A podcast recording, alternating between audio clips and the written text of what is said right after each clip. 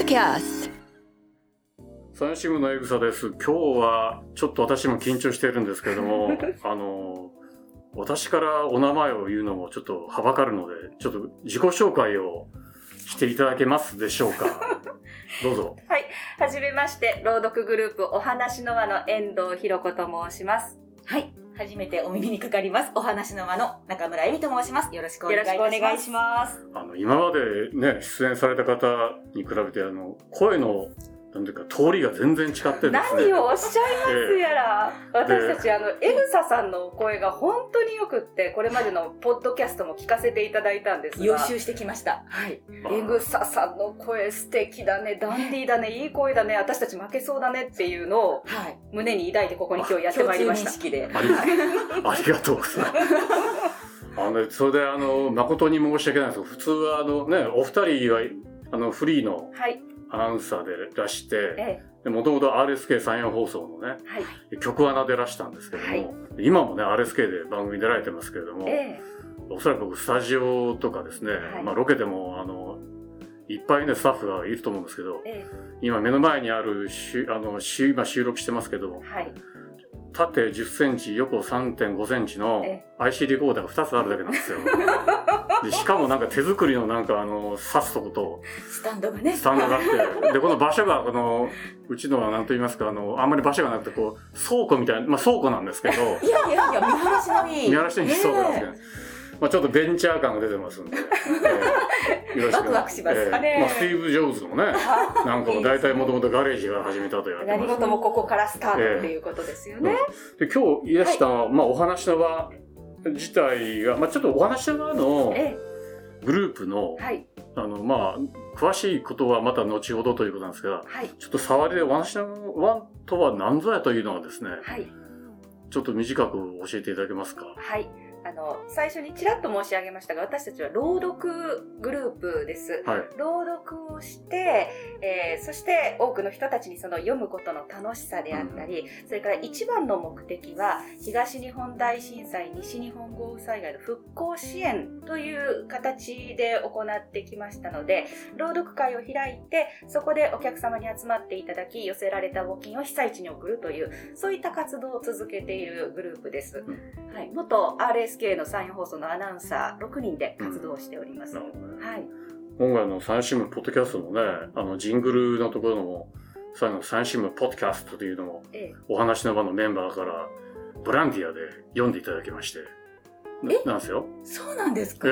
初耳ですね。あ、そうですか、なんとか里見さんがいや、それはね、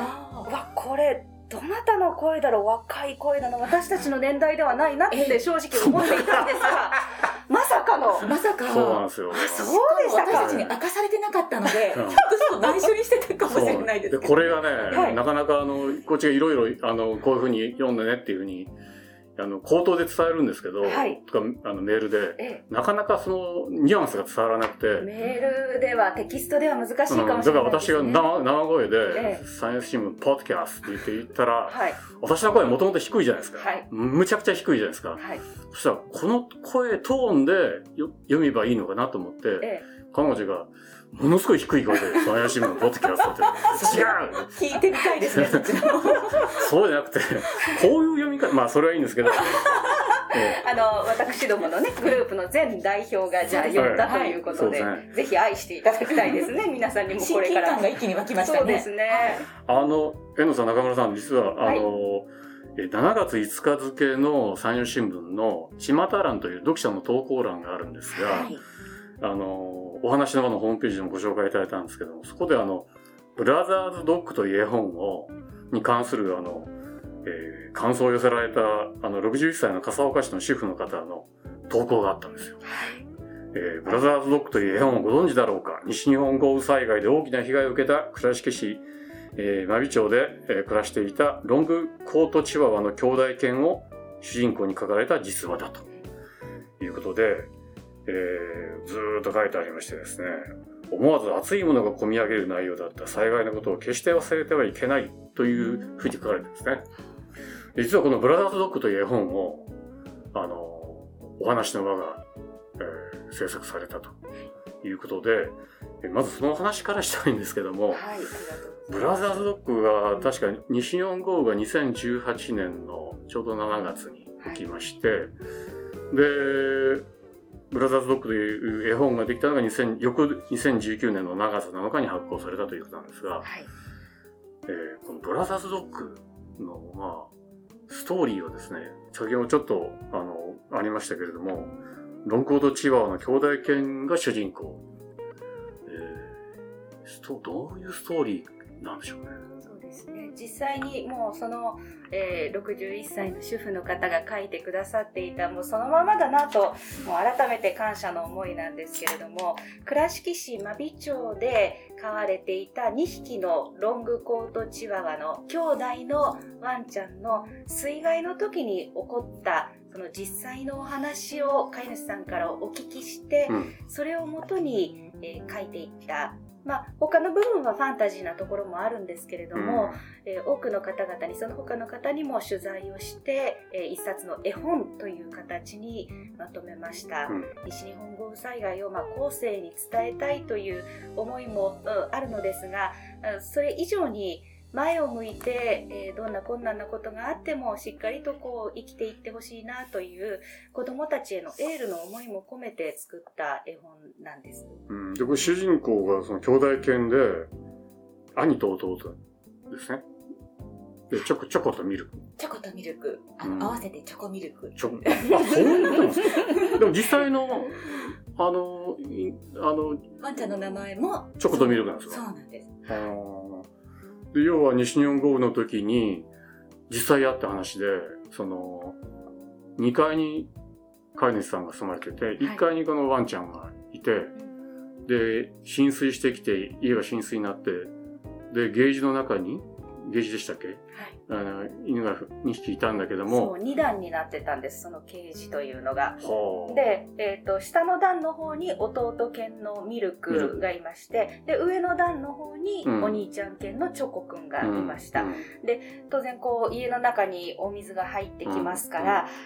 下にいるミルクがもう本当に鼻先がやっと出てるぐらい、もうアップした状態にまでなったんだそうです。で本当に普段はめったに吠えない兄犬のチョコちゃんなんだそうですけれども、もうその時は声を限りにして2階に休んでいる飼い主さんに伝えようということで、ずっと吠えて知らせたんですって。で夜のことでしたのでね、飼い主さんも、いや何があったんだろう、ちょっと例えばね、悪い人が泥棒が入ってきたみたいなことじゃなかったらいいのになと思って、恐る降りてみたら、家の中に大水がこう入ってきていて、でチョコとミルクがそういう状態だったっていうお話をその時に聞いたのが私どもの前代表だったんですね。それでだから本当の話で、で助けられて、で屋根でしたっけ、屋根の上に避難したと、ワンちゃんも一緒に、でやっぱりそれで疲れたのか、チョコの方が10日後でしたっけ、なんかしばらくして、息を引き取ったと、そうですね、いうことで、でこのブラザーズドッグのこの絵本は、その、チョコとミルクのチョコの方が、いわゆる天国から、なんというか、ある一定期間舞い戻ってくるという。そうですね、それまではやっぱりお兄ちゃんが、亡くなってしまったことを、なかなかこう弟のミルクが受け入れることができなくって、本当にこうしょんぼりした状態だったのを、空の上からお兄ちゃん犬のチョコがそれを心配そうに見守っていて、でなんとかこう元気を出してもらいたいと思って、毎日こう神様にお願いをしていたら、神様だけが、よし分かったと、一日だけじゃ弟の元に帰ってきなさいと、だけど夕方になったらちゃんと戻ってくるんだよっていう、そういう約束のもとで、お兄ちゃん系のチョコが弟のもとに返された。でそこから、お兄ちゃんに促されて、弟のミルクは他にも被災した動物の仲間たちがたくさんいるんだっていうことに、いろんなその動物たちに会いに行くことで、気づき、まだまだ心が癒えていないような仲間もいるんだなっていうことも知り、で少しずつ、心が前向きになっていくという、そんな物語ですね。いや、そこのね、チョコが、いわゆるミルクに会いに来てというか、会ってですね、それからいろんなその被災した、例えば柴犬、太郎くんですね、太郎くんとかから何でしたっけ、タグじゃなくて、はい、タグ犬の公平、ね、タグ犬の公平、はい、合うじゃないですか、はい、で非常にこう声をかけて友好的にこう、ね、通り過ぎていくという、で実は我が家にも、はい、兄弟なんですけど血はつながってませんけども2匹の犬がいるんですよ、姉妹じゃないですけどメス犬が、あ、そうですか、プードルのちっちゃいのなんて言うんでしたっけ、トイプードル、あ、トイプードルすごい忘れちゃう名前はなんて言うんですか、名前はね私もなんかミニプードルとかプチプードルとかいろんなことなんて言うんだったっけねと名前がね、上がルルって言ってルルって引っ張るんですね、下がねクロエって言うんですよ、おしゃれな、なんでクロエなんですけどもうクロエって呼べなくていつも黒とかね色白いんですよ白いのややこしいですね、で散歩行ったら先に、女性にですね白いのになんで黒っていうのって言われて、いやその黒いもともとは黒いという名前でしてもう話がめんどくさいなって言うんですけど、でこれがまさにね似た本当にね散歩してると必ずこの柴犬とかタグに合うんですよ、いろんな子たちに合うんです、ね、全く同じストーリー でこの時に例えばこの絵本上では、すごいなんだミルクはブルブル震えながら川へ入っている太郎のところへ走っていきました、太郎くん何しているのとかこうね、いろいろミルクが、話しかけるじゃないですか、いろんな会話を、本当にこう犬同士ってこんなに会話するのかというぐらいこうねなんていうかこう豊かな会話をしてる、ルルちゃんクロエちゃんもじゃあ行く先々でそれがいろんな子たちともうすごい戦闘的なんです100メートル先から匂いを感じるでしょうね、100メートル先からこっちは見えてないのに特に夜になったら100メートル先からボンボンボンと吠えられるんですよ、で向こうもなんか攻防するようにボンボンと吠えて近づいてきたらもう踊りゃそりゃいう感じなんですよ、今にも飛びかからんで、で向こうの犬が明らかに大きいんですよ、3倍も4倍もでかいのにそれに飛びかかろうとするんですよルルちゃんクロエちゃんはこれ見てもチョコとミルクをちょっと見習えと、そういう見方があるんですね言いたいぐらいで、でもまあこれを本当に読んでるとなんていうか本当に身近に感じるなというふうにね、一番で感動的というか、まあ一番最後にこう夕焼け雲が出てって最後はね、もうお兄ちゃんが帰っていかないといけないんですよね、神様との約束でしたもんね、一番最後のページが、飼い主の男の子ですか、そうですね、ゆうきくんという名前です、ミルクがの後ろ姿がで終わってると、そうですね、これは何も文字が入ってないんですけど、これ何か意図があったんですか、特にやんなかったんですか、いやこれはでも割と最初の段階でこの絵は決まりましたよね、そうですね、ミルクと一緒にゆうきくんがかけていくっていうタイトルというかね、そういう設定の一枚を作ろうっていうのがありまして、ただどういう絵にするかっていうのは最初は決まっていなくて、イラストレーターの宇治峰さんと一緒に3パターンぐらい描いてもらって、で一番これが後ろ姿がいいねっていうことで後ろ姿になった。でこのストーリー自体は皆さんで話し合って描いてるんですか？これはもうそれこそ元代表のエグサが骨格を作って、で細かいところはメンバーで意見を出し合って、作っていきました。でこのね絵が本当にこう、絵本なんですけど、なんかドキュメンタリーを見るようにな感じですよね。嬉しいです、ありがとうございます。なんかなんていうか映画の絵コンテのような、でこれがこのまま映像にもできるかなっていうぐらいね。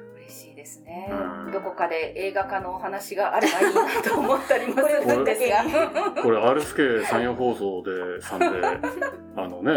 ドラマかなんかしていただければ、ミニドラマかなんかねして面白いですよね。アニメーションでも映画でも舞台でもミュージカルでも何かこうなりますよね、展開が生まれると面白いなとは思うんですが、でチョコとミルクはロングコートチワワですけど、もし何したらうちの暴れ犬のルルとクロエを出してもなかなかこれねこう友好的な感じにはならないと思うんでもこの絵がそれこそ、ね、すごく繊細というか、細かい絵だと思うんですけど、この絵を描いてくださった宇治峰さんご自身も被災をされていて、真備町のアリー地区、アリーというところの方で、そこで活動されてたんですけど、もうお家も本当に浸水して、ご自身もインコのペットのインコちゃんを連れて3階に避難して自衛隊のボートに助けてもらったっていうご経験がある方なんですね。なのでこの絵を描くのがすごく辛い、最初は辛かったっておっしゃってましたけど、でも自分が伝えなきゃいけないっていうことで勇気を持って筆を進めてくださって、でこの絵本が仕上がったっていうのも私たちにとってはすごくご縁があるということと意味があるなっていうふうに思いますね。でこれブラザーズドッグの絵本ができるまで資金がいりますよね、はい、でクラウドファンディングを利用されたということなんですけど、クラウドファンディングは大変反応が良かったんですね。山陽新聞社会事業団は社会福祉の向上のため活動をしています。奨学金制度や社会福祉関係者への表彰をはじめ、母子福祉、児童福祉、障害者福祉といった地域福祉事業に取り組んでいます。活動は皆さんのご寄付で支えられています。詳しくは山陽新聞社会事業団のホームページをご覧ください。で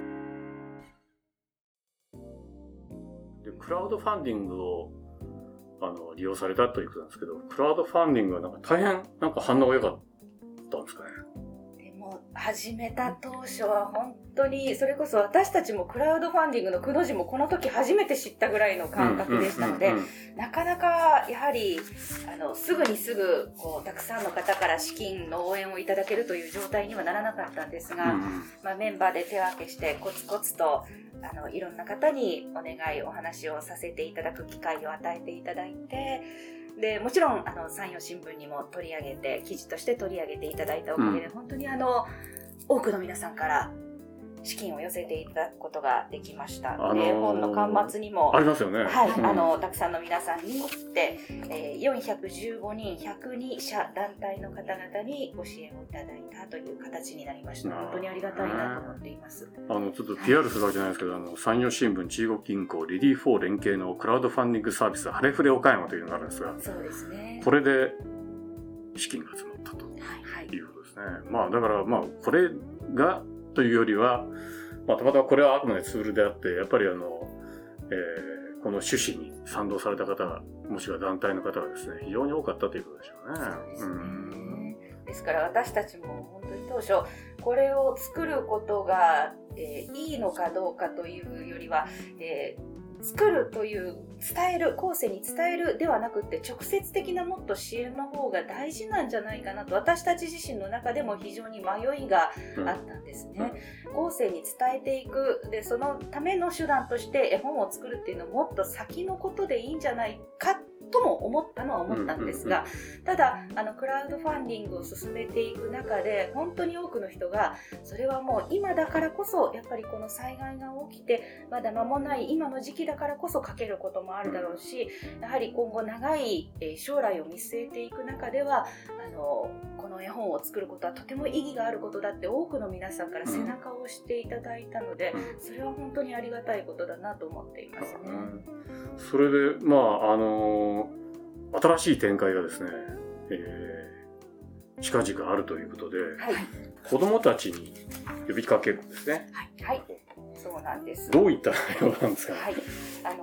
ブラザーズドッグ、おかげさまでたくさんの皆さんに読んでいただいています、はい、でクラウドファンディングでも多くの皆さんに資金を寄せていただいたおかげで、たくさんの絵本を作ることができたため、岡山県内のすべての小学校に寄贈することがこの絵本できたんですね。ということもありまして、本当に小学生の皆さんにもたくさん読んでいただけています、でこの絵本を作ったその同じ時期に音楽も、テーマミュージックも実は作っておりました。音楽の方、そうなんです。岡山県出身で今東京の方で活躍していらっしゃる、ピアニストで作曲家のコード M の牧さんという方が、ブラザーズドッグの音楽、テーマソングを作ってくださっています。音楽はあるんですが、実はそこには歌詞がないんです。歌がないんです、歌の言葉が、歌詞がないんです、でその私たちメンバーもこれに歌があったらいいよねってずっとそれが夢だったんです、ね、その音楽はどういう場面で使ってるんですか。例えばYouTube で朗読やってらっしゃいますよね、はい、まあ、YouTube もしくは Facebook については情報は概要欄に貼り付けてますんでご覧いただければと思うんですけど、よろしくお願いします。ぜひ見ていただきたい。例えばその YouTube のバックに流れてたりするんですか？はい、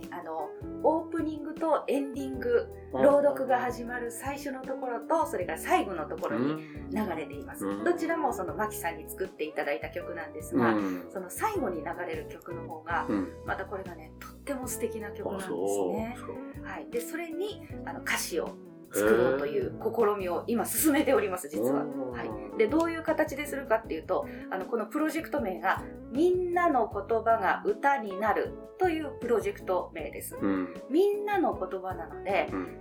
この絵本を読んでくださった中学生までのお子さんたちに、ぜひ感想文、またはもうちっちゃいお子さんだったらもう短い言葉でも結構ですので、はい、私たちに寄せていただきたいと思っています。うん、でその寄せられた言葉を私たちお話の輪が紡ぎ合わせてブラザーズドッグの歌を作ろうと、歌詞を作ろうという、そういったプロジェクトです。で締め切りを一応9月の30日金曜日までとさせて設定しておりますので、はい、ぜひたくさんの皆さんに応募していただけたら嬉しいなと思っています。いや今チラシをいただいてるんですけども、はい、チラシというかフライヤーというか、はい、抽選でブラザーズドッグオリジナル缶バッジプレゼントされますと、はい、なのでぜひそうなんです。缶バッジもいただけます。はい、あります。缶バッジ。あ、缶バッジ。缶バッジまで作ってしまいました。ああ、すごいな。はい。あ、ミルクとチョコ。はい。と。あとは表紙の。ああ、ブラザーズドッグの。はい。缶バッジですよ。缶缶もしますよ。素晴らしいですね。大きさは直径。何センチぐらいだろう、2センチぐらいかな、割と小ぶりの缶バッジなので、どこにでもポンポンとこうねつけていただきやすいかなと思います。これもマミのアライグマの方に作っていただいたバッジ、まあ、そういうつながりがあってご協力いただいた方もいらっしゃるということで、アライグマというのは、写真洗浄ボランティアをされている方なんです。被災されている方々にのからアルバムとかね、その大切な写真をお預かりして、その泥などをこうきれいに落としてまた貼り付けてそれをお返しするという、そういったボランティアをされている方なんですけれども、そこが缶バッジを作ってらっしゃるんですよ。ご自分たちのその活動の資金に充てるためというものもあるんですけれども、でそこで、私たちのそのブラザーズドッグの缶バッジを作ることによって、アライグマの活動も応援することができるっていう。あ、なるほどね。はい、ウィンウィンな関係。いや、このブラザーズドッグの最初の冒頭の方でなんか、はい、アナグマの市長さんから頼まれていただいて、これ別にアライグマとアナグマかけたわけじゃないですか。ああ、その時はまだ何もアライグマさんとの接点はなかったので、これはまあ全然別物なんですね。はい、まあでもね、いろんなキャラクターが出た方がいいから。実はね、エグサさん、でもこのアナグマの市長さん、絵本の本編の中には出てこないのですが、絵本の、持ってらっしゃる方は、ここ、何でしたっけ、カバーのところ。はい、カバーのところの後ろのカバーの帯をちらっとめくると、ここに出てますね。アナグマの市長さん。アナグマの市長さんが上を見上げると、雲の上にミルクとチョコが乗ってると。はい。へえ。そして青い小鳥もインコちゃんもこうね、羽ばたいていっているという、結構いくつか小学校回って、はい、子どもたちから感想文寄せてもらってるんですけど、アナグマの市長さんが好きっていう子が結構いましてこれ見てそう、あれ隠れキャラなのに人気が出ちゃったっていう確かにでもね、割とこれ盛りだくさんじゃないですか、登場人物。そうですね。でここにアナグマの市長が出てくると、ちょっとこんがらがるかなっていう。アナグマの市長の役割がどういう役割を持たすのかっていうのがね、出てくるので、まあこれは本編にはあえて出してないのが正解だと思いますね。はい。あ、そう、全然気づかなかった。そうなんです。で、表紙のね、表のところのやはりこの帯のところを開くと、タケノコ、あ、そうなんです。ナビの名産タケノコじゃないですか。そんな風に隠し絵などもいろいろとあるので、ちょっと皆さんにね楽しんでいただけるかなと、ね、ぜひ手に取って確かめていただきたいですね。これブラザーズドッグは購入しようと思ったらどうしたらいいんですかね。書店でももちろん販売はしているんですが、ただまあ書店はねどうしてもスペースがということもありますので、うんうん、一番簡単なのはインターネットで購入していただくと簡単かなと思います。まあアマゾンとかね、はい、いろいろありますから、楽天ボックスとか、ね、はい、そういうところでもですね、あと書店の方でブラザーズドッグ取り寄せてくださいって言っていただけると、うん、もちろん嬉しいですね、はい、うん、なるほどね。なかなかしかしこう今お聞きしているとこういろんなところにこういろんな思いが詰まってるなっていうのが ねよくわかりますよ、はい、この馬が出てくるじゃないですか、はい、この馬はミニチュアホースのニーさん、うん、はい、これ実際ね西日本豪雨の時に流されて介護施設でしたっけから流されたという、はい、でまた戻ってきたという、はい、サンライフマビーでしたっけ、違ったっけ、違うここにありますね、はい、そうです。まあ、ちょっとこういう名詞が書いてあるんですが、まあ、介護老人保健施設の名古屋から長崎だと、はい、ライフタウンマビです。あ、なるほどね、ライフタウンマビから、もともとはそのアニマルセラピーというかセラピーホースということで、うん、育てられてたんですけど、そこから流されてで、まあ、自力でどうやら上がったようだと。すごいな。で全国放送でも取り上げられてたので、記憶があるかと思いますけど、うん、だってしかし出版物は大体私も出版物何冊か扱いましたけど、まあ出版してせいぜい半年から1年ぐらいがまあ旬なんですよね。それを過ぎるとちょっと旬でなくなるというか、うん、でもこの本は2019年7月7日に、出版されて今もう3年そうですね、過ぎましたね。してからはそうですね、それでもまだこう熱く語れるというのは、はい、これやっぱり皆さんのねお話の皆さんのこう熱い思いがこう詰まってるなっていう感じがするんですけどね。そうですね、うん、あとその絵本を作るときに、まあ、もちろん西日本豪雨を後世に語り継ぐというのが大きなテーマなんですけど、うん、普遍的なメッセージをこの絵本の中に取り込もうっていうことをメンバーの中で話していて、まあ、例えば亡くなったチョコがミルクに一体何を伝えたかったんだろう、うん、自分がもし亡くなってしまった後に大切な人にメッセージを伝えるとしたら何を伝えるだろうっていうところも裏テーマにあったり、うん、あと諦めずに一歩ずつ進んでいれば、うん、きっといいことがあるよっていうところもまあ、乗り越えられる壁がきっとあるよっていうところもメッセージとして込めているので、そのあたりがこれから読む子どもたちに伝わればいいなと思いますね。まあ、ちょうどというかその2019年にね、はい、7月7日に出版された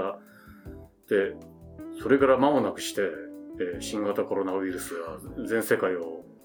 覆って今なお ING 進んでるじゃないですか、はい、そうした中でもやっぱりこのメッセージがですね、非常にこう心に刺さるというか、刺さるという表現あれだな、心にこうなんていうかこうでこう醸し出されるというか、こういいメッセージ、勇気の出る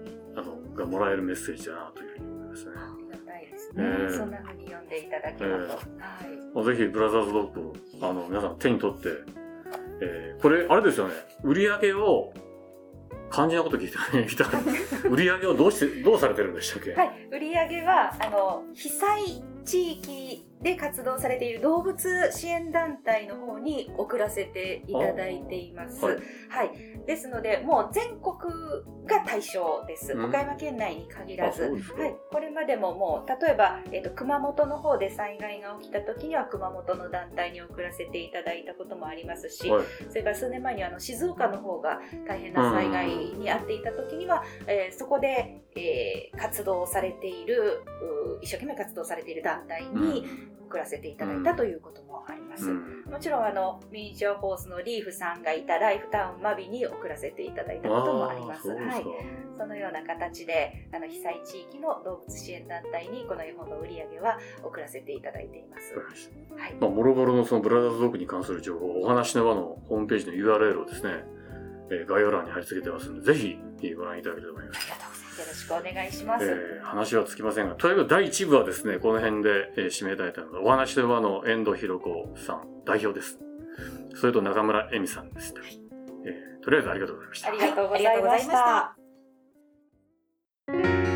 山陽新聞ポッドキャストは皆さんからのご意見やご感想を募集しています。山陽新聞ポッドキャストのホームページのお問い合わせフォームからお寄せください。